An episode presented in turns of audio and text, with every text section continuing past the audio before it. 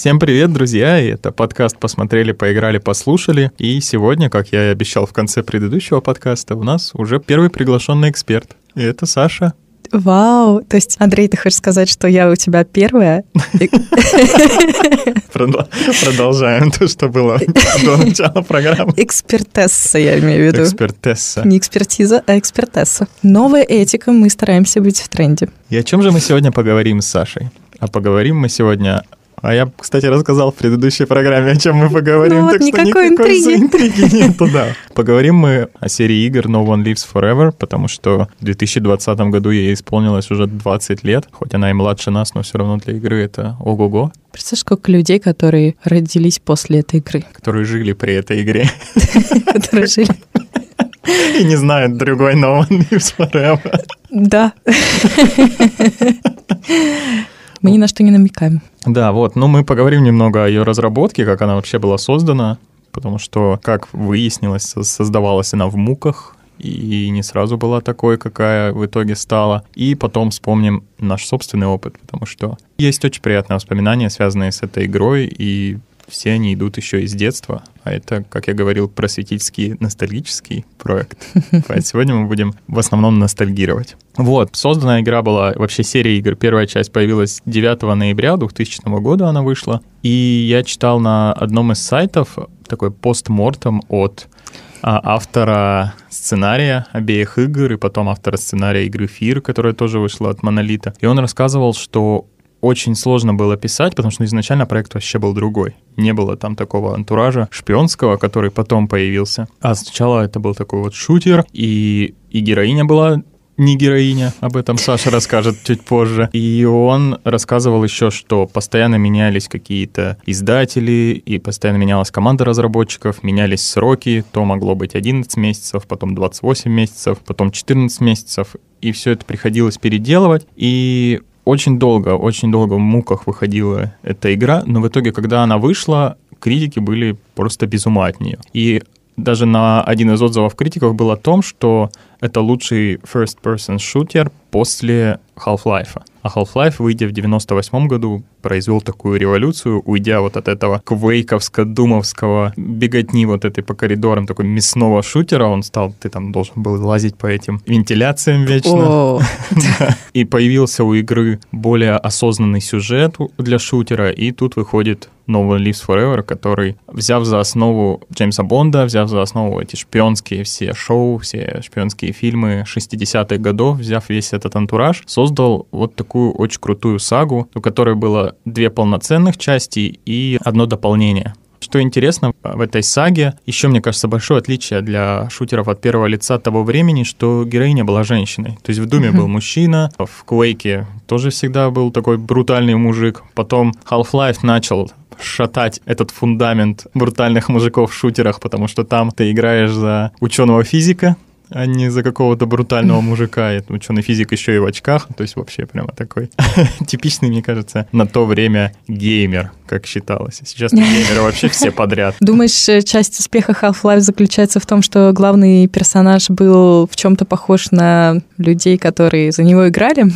Вполне возможно. Знаешь, им легче было ассоциировать себя с ним, и такие они такие, типа, о, клево, я вот тоже, может быть, я физик, и там, хожу в свою лабораторию в какой-то момент. И однажды произойдет катастрофа, Да, я схвачу дробовик и стану героем, да. стану героем. И вот в 2000 году вышла No One Lives Forever, которая сделала героиней Кейт Арчер, шпионку, первой части она подается так, что многие не верят в нее. То есть окружение, шпионское окружение мужчины, они все время как-то пытаются, я прослежу за тобой, это задание слишком сложное для женщины, она вынуждена в какой-то мере даже доказывать, что она вот такой агент, который может делать задания самостоятельно. Но уже во второй части ее представляют как одного из лучших агентов Unity. То есть она добивается своего, и есть этот нарратив того, что ой, женщина вот не справится, ничего, он абсолютно пропадает. И это, мне кажется, очень круто. Но не сразу же она должна была быть женщиной, да ведь, Саша?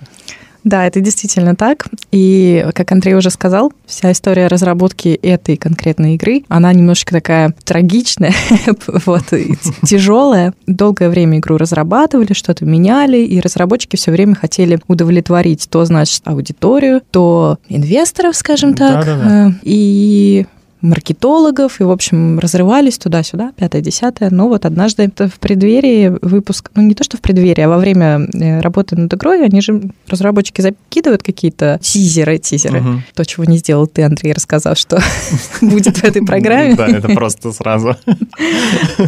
Вот. Вот, разработчики, они сказали прессе, что мы делаем значит, шпионскую игру в стиле 60-х. А поскольку в то время были так популярные игры про Джеймса Бонда, как, например, Golden Eye 007.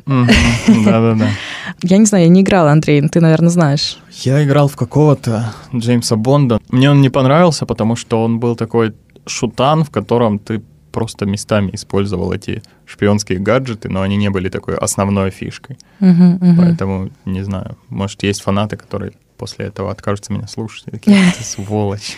Ну, не будем забывать, что у всех разные вкусы, и мнение редакции может не совпадать с мнением даже большинства, да. Вот. Да, но возвращаясь к разработчикам игры No One Lives Forever, после этого заявления пресса отреагировала так достаточно ярко, но и в то же время говоря, что ну вот, да, очередная там шпионская игра типа Джеймса Бонда, но куда же там тягаться с Джеймсом Бондом, будет какая-то похожая, но вряд ли лучше. И разработчики решили, что нет, так не пойдет. Мы тут создаем классную игру, а нас тут сравнивают с Джеймсом Бондом. А давайте-ка сделаем ход конем и вместо, значит, мужика, которого уже, ну, вот этот а, там, высокоинтеллектуальный, окруженный женщинами, успешный, ну, знаете, Джеймс Бонд. Давайте сделаем женщину. И они, да, заменили образ мужчины на образ женщины, который, ну, конечно, подчеркнуто сексуальной женщины. Да, образ у нее сексуализирован. Да, Это но точно. в то же время она тоже умная, она э, решительная. И, кстати говоря, они выиграли от этого, потому что из-за того, что они сделали женщину главным персонажам игры, им удалось создать огромное множество всяких гаджетов, которыми пользуется mm-hmm. Кейт Арчер, вот просто из женской косметички. То есть там была губная помада, я помню. Что губная помада делала? Губная помада была гранатой гранаты. Да. Потом было зеркальце, которое в то же время было, по-моему, электронная отмычка или что-то такое. Да-да-да. Что еще, что еще, что еще? А там чего только не было. Причем в первой части был определенный набор гаджетов, но потом они какие-то гаджеты заменили немного на другие, добавили еще какие-то гаджеты, потому что Например, в первой части, чтобы спиливать замки, у тебя таким автогеном была угу. зажигалка. Потом они сделали лак для волос угу, этим угу. автогеном во второй части. И ты вот сказала про женскую сумочку, и во второй части из женской сумочки они сделали э, базуку. Да-да-да. Даже сумочку использовали. Да, и гаджетов было очень много, и все они действительно то, что можно найти в косметичке. Действительно, и по геймплею они сделали удобнее, потому что в первой части надо было пролистывать пролистывать весь этот инвентарь и искать нужный тебе гаджет. Там у каждого гаджета еще было по 2-3 вида в который он превращался. Типа была просто зажигалка и автоген, например. А здесь во второй части они избавились от этого, они добавили большее количество гаджетов, и при этом, когда ты подходил к какому-то объекту, там, кодовому замку или замку, который можно взломать отмычкой обычной, у тебя загоралась э, надпись желтым, это означало, что у тебя этот гаджет есть, ты просто нажимаешь на E или там какая у тебя клавиша действия, и Кейт просто достает автоматически это и делает дела. Ну, меньше делает дела. Ну, меньше заморочек, я согласна, да, что это как-то поприятнее, потому что хочется же двигаться по сюжету. Мне, например, вот, знаешь, когда я играю в игры, мне интересен сюжет, мне интересно двигаться по сюжету, поэтому я не фанат вот этого, давайте 20 раз перепроходить одно и то же, но я себе докажу, что я на максимально сложном уровне могу пройти. Нет, спасибо. Я сделала все попроще, но буду наслаждаться историей. Кстати, да, в современных играх легкая сложность стала описываться так для тех, кому сюжет интереснее. И типа, О, там да. минимальное количество столкновений. А говоря о столкновениях, я понимаю, что я стал таким мягкотелым, видимо, в последнее время. Вот это признание. Да, потому что Уже я... на втором свидании с твоим слушателем ты признаешься да, в ну, каких-то личных... Мне нечего скрывать. О. Потому что, видимо, и игры современные стали полегче, и не играл я уже давным-давно в какие-то шутеры так, чтобы на постоянной основе. А в первой части сложность была в том, что не было аптечек абсолютно, и, угу. а враги стреляют мечи снайперов из любого оружия, и если в тебя стреляет враг с какими-нибудь там огненными патронами, которые обходят броню, и у тебя мало здоровья, то тебя просто убьют. Вот, поэтому приходилось очень часто сохраняться. Во второй, во второй части уже стало полегче, но все равно был какой-то челлендж. И потом я играл в дополнение, вот, и как раз прошел его совсем недавно, и там был какой-то капец просто. Потому что дополнение ты играешь уже не за Кейт Арчер, ты играешь за брутального мужика по имени Джек. Кейт Арчер упоминается только дважды. Первый раз, когда ты в Чехословакии едешь, Оу. да, в зимний, и там стоит на обочине Кейт Арчер в своей синей парке. А второе, уже на последнем уровне ты находишь постер, где там, по миллион долларов, миллион фунтов стерлингов, живой или мертвой, поймать Кейт Арчер. И из него сделали уже такой простой мясной шутер, то есть там никаких обысков, ничего. И врагов на тебя просто сыпят вот там, как из мешка, как будто высыпают их. Я похвалю, пожалуй, эту игру здесь, потому что она не самая у меня любимая, хотя и теплые воспоминания с ней связаны. Но я ее похвалю за то, что уже здесь начинают проявляться те черты врагов, которые потом Монолит сделает в Фир. То есть меня несколько раз, например, враги оббежали в спину, то есть там есть несколько помещений, и я вот отстреливался от одной пачки, и тут бац, и один из их товарищей оббежал и расстрелял меня, убил в спину. Вот. А, оббежали? Да-да-да. А то я, знаешь, сижу и думаю, что значит обижали в спину. Это типа Оби- как открыл пере... ты открыл перед кем-то дверь, он прошел, а ты ему вслед говоришь, да пошел ты.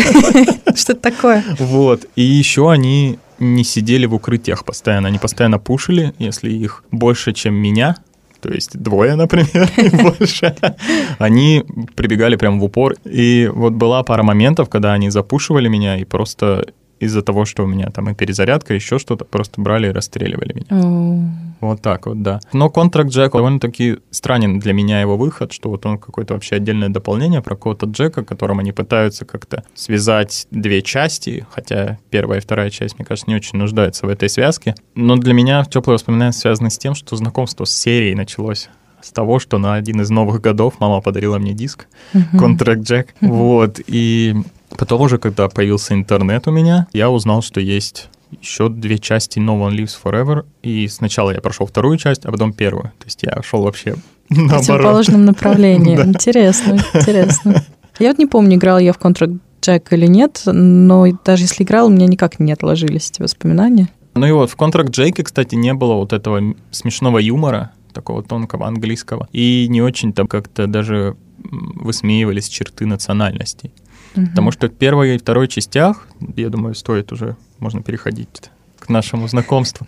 В первой и второй частях было такое, что там очень карикатурно изображались все нации, и эта карикатурность, она была такая гипертрофированная. То Да. есть там, например, в первой части один из твоих врагов, это была немецкая певица, которая пыталась петь оперу, но она такая типичная, как рисуют карикатурно немецких вот этих оперных певиц, она такая большая и большегрудая, и в этом традиционном немецком наряде, и пытается какие-то немецкие оперы петь. Потом были там, кто еще был? Ну, естественно, так как само агентство Unity, оно было британское, то все там такие вот британцы, разговаривающие с британским акцентом. Хотя Кейт Арчер изначально хотели сделать с очень сильным шотландским акцентом, но потом Мгм. от этой идеи отказались. Но в то же время там есть персонаж из Шотландии. Из Шотландии, да, Армстронг. Он такой, он всегда в килте ходит, и это они подмечают даже в одном из секретных документов, который ты находишь из его досье, что он ходит в килте вне зависимости от погоды. Рыжая борода, один выбитый глаз, любитель выпить и Любитель подраться. выпить, да, и подраться, это вообще, конечно, такой чистый стереотип. Но там и есть и другие нации тоже, которые очень смешно изображены. Вот э, мне очень нравятся французские мимы, О, да. э, которые тоже на стороне врагов, и тебе приходится в какой-то момент с ними сражаться. Это просто одна из моих любимых тоже сцен. Вот. Ну и, конечно, нельзя не сказать, мне кажется, про наших э, соотечественников, которые тоже присутствуют во второй Да. части игры Да. и представлены, ну, совсем вот этим букетом стереотипов про русских. То есть там все есть. И красные носы, и Сибирь, и... И какие-то глупые такие бюрократические истории, потому что в первой части ты уже мог собирать какие-то данные, какие-то листочки, за- записки, а во второй части они вывели это на новый уровень, построили за это то, что ты начинаешь получать баллы, которые ты потом можешь тратить на прокачку каких-то отдельных параметров, там увеличить здоровье, увеличить количество брони, а, там стелс свой прокачать. И в этих бумажках не всегда ты находишь что-то секретное, иногда ты находишь какие-то веселые истории. Например, на базе в Сибири, собственно, ты находишь историю про капустный суп. Сначала ты находишь рецепт капустного супа, а потом ты находишь записки, в которых а, у кухни требуют перестать кормить солдат капустным супом, а работникам кухни предлагают побывать возле туалета, чтобы понять, зачем надо перестать. Да-да-да-да. И еще там можно проходить миссии по стелсу, либо можно проходить стреляючи. Вот, и есть такие люди, которые очень жалели. Да, в общем, нас двое фанатов в моей семье. Я и мой двоюродный брат. И он проходил вот эту миссию в Сибири, не убив ни одного русского солдата. Потому что он считает, что ну, в Сибири условия для жизни и так достаточно сложные, а тут еще какой-то британский шпион приходит и убивает всех. И так еле выживаем. И поэтому он прошел полностью в режиме стелс и не убил ни одного да, солдата. Вот бывает и так. Нет, я... Тебе не было жалко, да? Ну, мне, во-первых, не было жалко, да, потому что все-таки компьютерные модельки, и они такие настолько стереотипичные, что я не верю, что это русские. Ну, тебе видно, ты же из Сибири, Да. ви- виднее. Они еще и по-английски говорят. А мы, может, и правда верили, что в Сибири такие вот все. Говорят по-английски с жестким таким русским акцентом. Да-да. Вот. Ну, может быть, были попытки пройти по стелсу, но, знаешь, в какой-то момент тебя замечают, начинает звучать тревога, и ты такой, а, пофигу. А, Давайте все крошить. Да, ну и к тому же тебе выдают калашников, который... Грех не Да, использовать. который грех не использовать, потому что что очень хорошо получается у разработчиков из Monolith, это стрельба из оружия. И есть такие игры, в которых тебе вообще противно стрелять, потому что ты- пули летят куда-то вообще не туда, и ты не видишь никакого импакта на врагах. А тут все вот это есть, все это сложено в очень клевую стрельбу. Еще в свое оправдание скажу, что и сами советские солдаты не очень-то заботятся о своих О своем здоровье.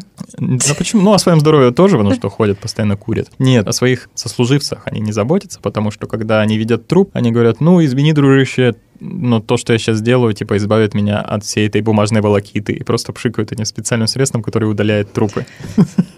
Ну, да. Ну вот, знаешь, Андрей, э, я хотела сказать еще, что вот эта локация сибирская, она очень красивая. И мне, как человеку, я уже сказала, что я не очень наслаждаюсь от просто там ходить и убивать. Я люблю сюжет, я еще очень сильно люблю дизайн игры, Мгм. локацию. И вот No One Lives Forever в этом плане просто вообще супер офигенская игра, потому что дизайн 60-х годов просто суперский, Да. но еще и плюс к этому там очень много разных локаций в разных странах, и они все разные. Сколько раз искал слово разный? Разное количество раз. Для каждого.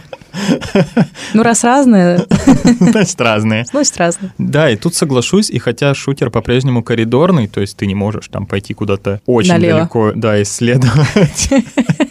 Какая-то красная нить. Вот, но все же пространства проработаны, и даже в первой части и локации разнообразные, потому что Half-Life хоть и был революционным, но большая часть игры происходит в лабораториях, где ты бегаешь по коридорам, Что такое серенькое, давай честно скажем. да, да, да. И, к сожалению, Contract Jack тоже превращается в этот коридорный мясной шутер. Например, ты начинаешь, ты просыпаешься где-то в мотеле, пробегаешь по, значит, коридорам мотеля, в бар, садишься в машину, уезжаешь. Потом дальше идет миссия, где ты бегаешь по руинам, которые все серые, естественно, из серого камня. Затем идет Чехословакия, где ты чуть-чуть катаешься на снегоходе, а потом опять бегаешь по серой базе. Да. Потом ты прилетаешь на лунную базу, и там опять бегаешь внутри лунной базы, типа наружу выходишь, всего ничего. У Кейт Арчер все-таки было больше пространств таких природных, в которых она находилась. А давай скажем, может быть, какие есть локации. Вот Сибирь мы сказали. Сибирь, есть Восточная Германия. Марокко, по-моему. Марокко было, да, была Индия, Индия. во второй. Причем, да, причем Индия Очень смешно. Да, Индия очень смешная, потому что, ну, там такое, как сейчас все люди, которые вот хотят сделать индийский акцент, они обычно шутят над тем, что Microsoft, например, вся служба техподдержки, ты звонишь и с тобой разговаривают, ну, таком, например, в Гриффинах это часто высмеивается. И там вот они тоже с таким же акцентом говорят, и полицейские там за тобой бегают, есть моменты, когда полицейские бегают, и там тоже это очень все смешно выглядит. Есть подводная база, Ага. есть космос, да, Космос, Ко- да. ко- космос. Ко-ко космос.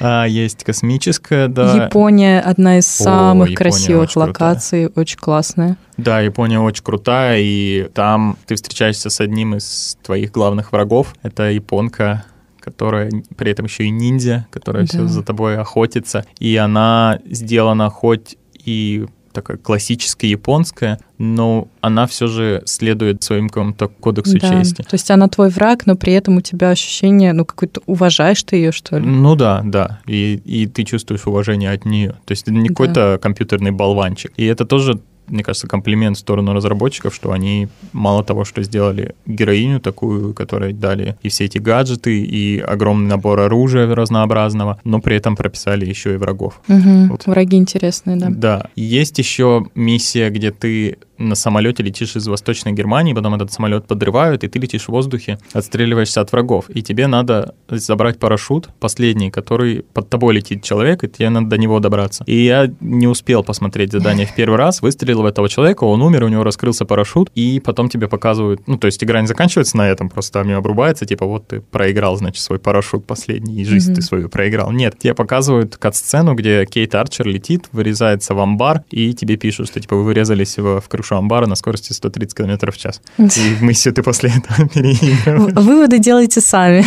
Да, то есть там весь этот юмор, и если ты проходишь, там, не бежишь, сломя голову, а иногда останавливаешься, ты можешь послушать диалоги врагов. Да. И диалоги там тоже очень смешные. Интересно. А, есть диалог о том, например, как один человек боится своей тещи, Угу. А другой ему говорит, ну ты же работаешь на самую страшную злую организацию в мире. И он такой, а, слушай, точно ты прав, в следующий раз я ей покажу. Еще, кстати, вспомнила локация, как раз где ты сражаешься тоже с вот одним из своих, ну, то есть вот с этой японкой. В Америке дом попадает в смерч, Угу. И вот в этом летающем внутри смерча доме у тебя происходит битва. Очень классно. Да-да-да, у тебя происходит битва с ней, и, и в конце она очень красиво ориентируется на зонтике. Но самая запомнившаяся, наверное, локация вообще из No One Lives Forever из всей серии, это из второй части криповая локация в Арктике. Уф, уф. Когда ты только начинаешь выяснять, что же это за проект, который вы расследуете и который Аккуратнее организация с, со спойлерами. Со спойлерами. Которая да. организация Harm, которая ваш главный угу. соперник разрабатывает. И ты прилетаешь в Арктику, и даже спустя время, вот я сейчас переигрывал совсем недавно, и все равно зная, что там произойдет, все равно ты прилетаешь, и ты чувствуешь весь этот холод, весь этот ужас локации. Да, я разделяю твои чувства относительно этой локации. Это действительно крипово, это действительно вызывает прям холодок по спине. Вот все-таки как классно, что игры могут вызвать у тебя такие эмоции. Это Даже да. вот, вот несмотря... Столько лет прошло, 20 лет, ну там чуть меньше 20 лет, это угу. второй части, нам уже кому-то под 30, кому-то около 30. Вот. Okay. И все равно как-то не по себе становится. Рекомендую. Да, да, действительно. И еще что хотел сказать насчет вот этой всей атмосферы и вообще во всей игре. Очень крутая музыка в игре. Да.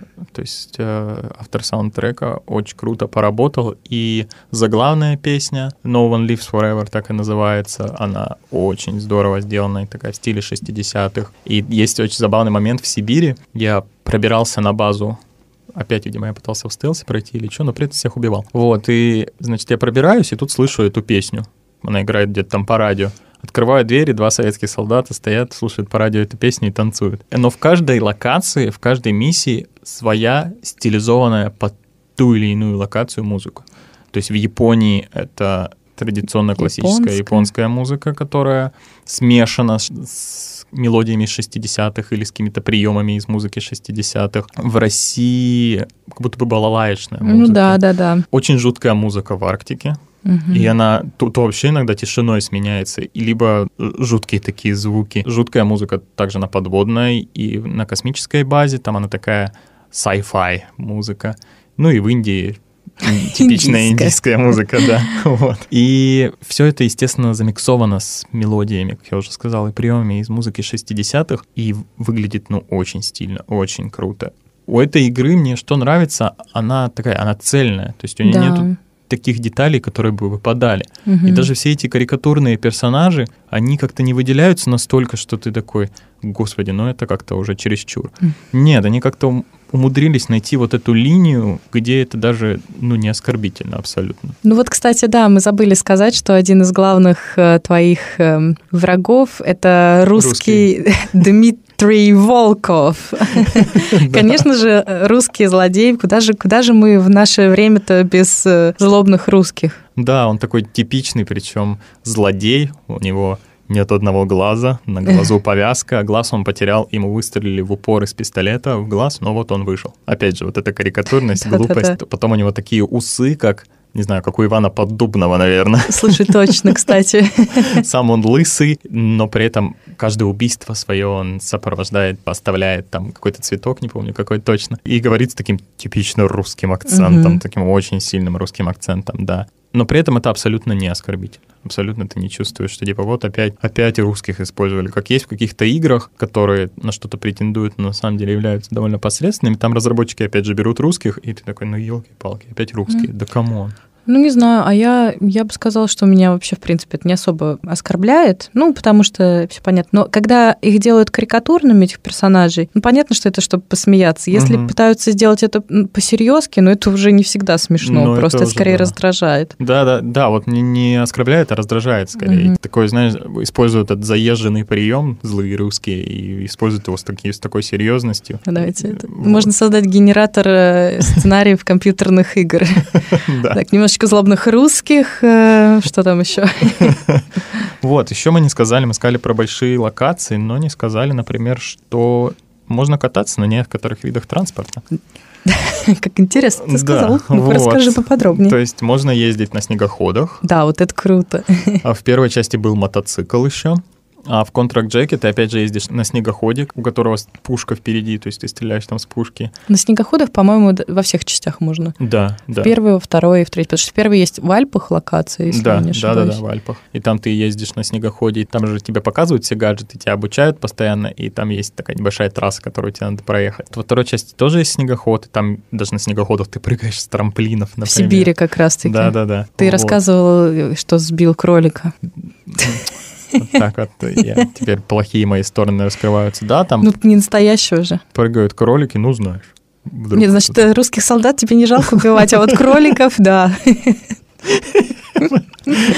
Ну вот, потому что, да, там скачут кролики везде. И я вот так вот ехал, ехал на снегоходе, и тут бац такой взвизг тихий и такие капельки крови, разлетающиеся в разные стороны. Да, я просто не заметил одного из кроликов и нечаянно наехал на него. Я не специально это сделал. Не, ну я понимаю, да.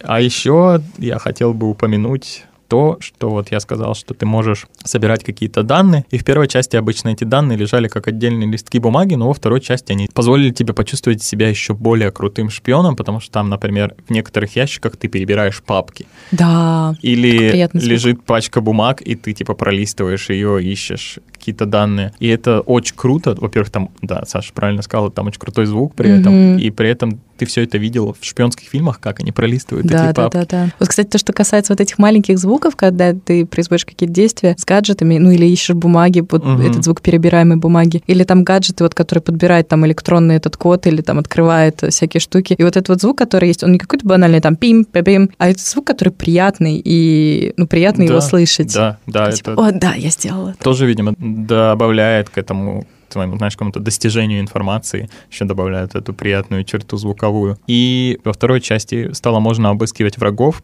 умерших или вырубленных, и ты не всегда находишь у них какие-то секретные бумаги, опять же. Иногда ты вообще можешь найти у них там какую-нибудь пожеванную жвачку или открытку какую-нибудь. Ну, у одной из японских ниндзь я нашел книгу Тарас Бульба Николая Васильевича Гоголя.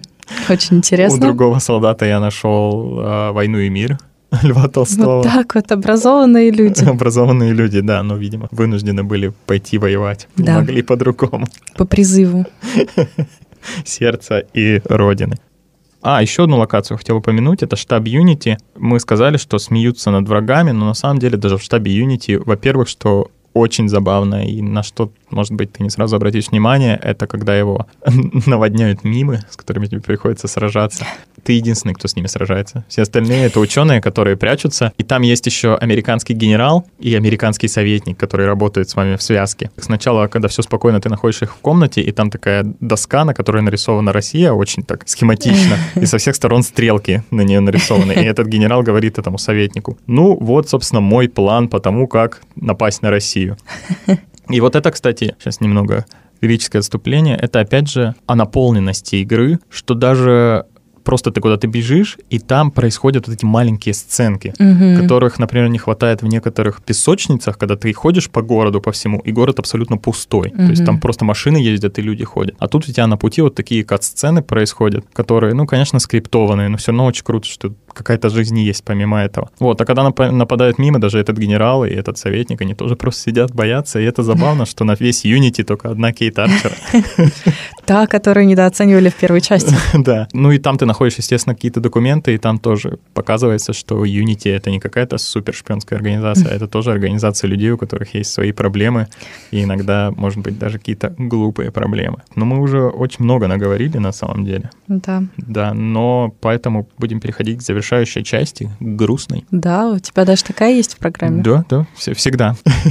То есть у тебя поиграли, посмотрели, послушали, погрустили? Поплакали. Поплакали. Ну, всегда нужна же разрядка. Та грустная часть заключается в том, что сейчас существует студия такая, которая называется Night Dive Studios, которая делает ремастеры прошлых игр, делает их успешно, судя по отзывам критиков. И они хотели сделать ремастер No Man Lives Forever всей серии.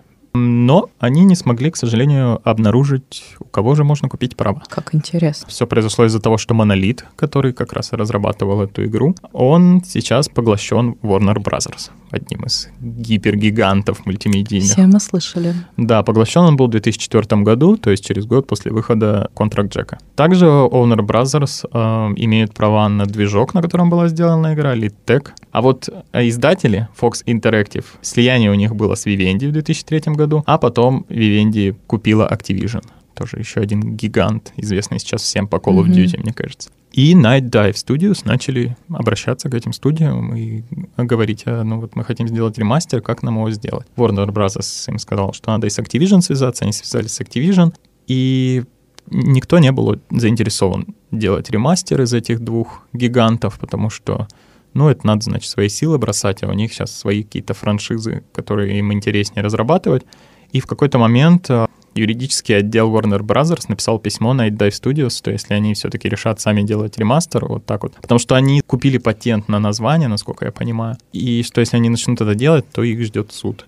Угу. Вот. Но недавно, совсем в июле 2020 года, было интервью с главой Night Dive Studios, и он сказал, что они по-прежнему не оставляют надежду и что они хотят сделать ремастер. Ну и как ты считаешь, после изучения такого количества источников, ждать нам или не ждать? Да, ну всегда надо надеяться. А пока не сделан ремастер, можно, например, скачать эту игру на ресурсе, и причем мы все три игры серии, они пропаченные, то есть на современных компьютерах она тоже пойдет. Есть такой проект No One Lives Forever Revival, Nolf Revival, и у них сайт nolfrevival.tk TK, и там как раз можно либо прямо через браузер, либо с торрента скачать игру, поиграть нормально, и этот проект рекламировали, опять же, в этом Rock Papers Shotgun, то есть даже э, сообщество игровое, оно вот так вот... Ну, возможно, это даже такое сопротивление корпорациям, которые, типа, разрабатывать ни черта не хотят, но если Night Dive Studio сделают, то денежку получить с этого было бы клево. Да, слушай, конечно. Но я надеюсь, что все-таки будет что-то. И мне кажется, ну, то есть это одна из моих самых-самых-самых, вообще самых-самых-самых любимых игр. Вот меня тоже, да. Да, и что удивительно, она ну, не так уж прям широко известна, я бы сказала. То есть далеко не каждый. Если про Half-Life знают все. Угу, Если да. про Quake, э, Doom знают все. Угу. Но One Lives Forever, она все-таки такая, как это сказать, не то, что на любителя, но она такая эстетская немножечко. Ну да, нет? она как-то, мне тоже она всегда казалась как-то в тени, и мне кажется, это нечестно, если вот вы послушали программу и захотите, и думаете, поиграть или нет, то еще одним аргументом я скажу, что есть старые игры, которые очень плохо стареют, которые ты запускаешь и думаешь, господи, какой кошмар, невозможно смотреть на нее, невозможно играть. Для первой части частично и пользоваться интерфейсом не очень удобно, все остальное абсолютно нормально. Вторая часть и графически, благодаря тому, что она сама по себе такая несерьезная, и графика вот эта, которая у нее сейчас есть, плюс эти моды, которые Nolf Revival накатили на нее, она гипериграбельна, и весь геймплей крутой, и даже по современным меркам сценарий очень крутой у нее. И ну, просто поиграйте, действительно, вы получите удовольствие, пробежите, ну, за 2-3 дня вы пробежите первую часть, если будете посвящать много времени, как я. Угу. А ну, вторая часть чуть покороче, но тоже придется потратить время, да, но это полностью того стоит. А еще, знаешь, перед тем, как, э, ну, наверное, мы завершим, да, угу. я хотела сказать, что вот мы начали, да, с э, упоминания новой этики и, и так далее и тому подобное, вот, но представляете, 20 лет назад была игра, где главным героиней была такая сильная женщина. Да. И вот я, как девочка, которой тогда было 11-13 лет, разное же время Мгм. выходили в игры, я смотрела и думала, как круто, я тоже хочу быть вот такой сильной и независимой э, женщиной. И на самом деле, я думаю, что это очень полезно. Ну, для девочек я могу сказать, потому что видеть такие примеры, не то, что ты там, типа, ну, вот только мужчины там, персонажи, вот они там, бла-бла-бла, разруливают. Это очень здорово. Ну и Вот. напоследок я еще, да, добавлю к этому, что, конечно, ну, Кейт, не Кейт Арчер единой, но есть иногда вот этот минус в этих персонажах сильной и уверенной в себе женщины, умной, что у нее обязательно должна быть любовная линия. Кошка. У Кейт Арчер, кстати, во второй части появляются бомбы в виде котенка. А, да-да-да. Вот, то есть ты запускаешь этого электронного котенка, и враги такие, ой, какой миленький, и в этот момент бомба взрывается. У Кейт Арчер нет никакой любовной линии, и у нее нет никакой нужды в этой любовной линии. Да, да. И это тоже очень кру- круто сделано разработчиками, потому что часто вот такие персонажи, у них рушится образ из-за того, что вот она такая сильная, тыры-пыры, а потом ей вдруг нужна любовь, и в руках любящего мужчины она становится вот такой мягкой Мгм, женщиной мгм. и все такое прочее. Нет, Кейт Арчер умеет быть женственной и сама по себе без каких-то костылей в виде возлюбленного мужчины. То есть это полностью, полностью проработанный полностью проработанный персонаж, который самодостаточен со всех сторон. Да, да. Вот так вот. Мы наговорили еще больше, чем в первой передаче, но да, спасибо. Все правильно. В следующей программе я буду один опять. И Да. о чем же ты будешь говорить? Следующая программа будет про музыку, и я расскажу о группе Traveling Wilburys. Это супергруппа, в которую ходили легендарные музыканты, которые сами либо в группах, либо самостоятельно добились очень больших успехов, а потом вот так взяли, объединились и получали удовольствие от того, что играли вместе. И для меня было странно, что в России, как минимум, об этой группе мало кто слышал. Мгм. Но об этом я расскажу в следующий раз, и в следующий раз вы узнаете, кто же был в этой группе. А на Ждем се- с нетерпением. Спасибо, Саша. А на сегодня все, и с вами были я, Андрей, автор подкаста и приглашенный эксперт. Я буду наставить на этом. Хорошо. Меня зовут Александра Юрданова. Спасибо, Андрей, что пригласил. Мне было очень интересно. Спасибо, что пришла. Был... Да, было реально клево поговорить. Я Ну, всё равно недалеко идти. разволновался. Идти было недалеко, так что А, Да, идти было недалеко. Ну все, все. Всем спасибо и до новых встреч.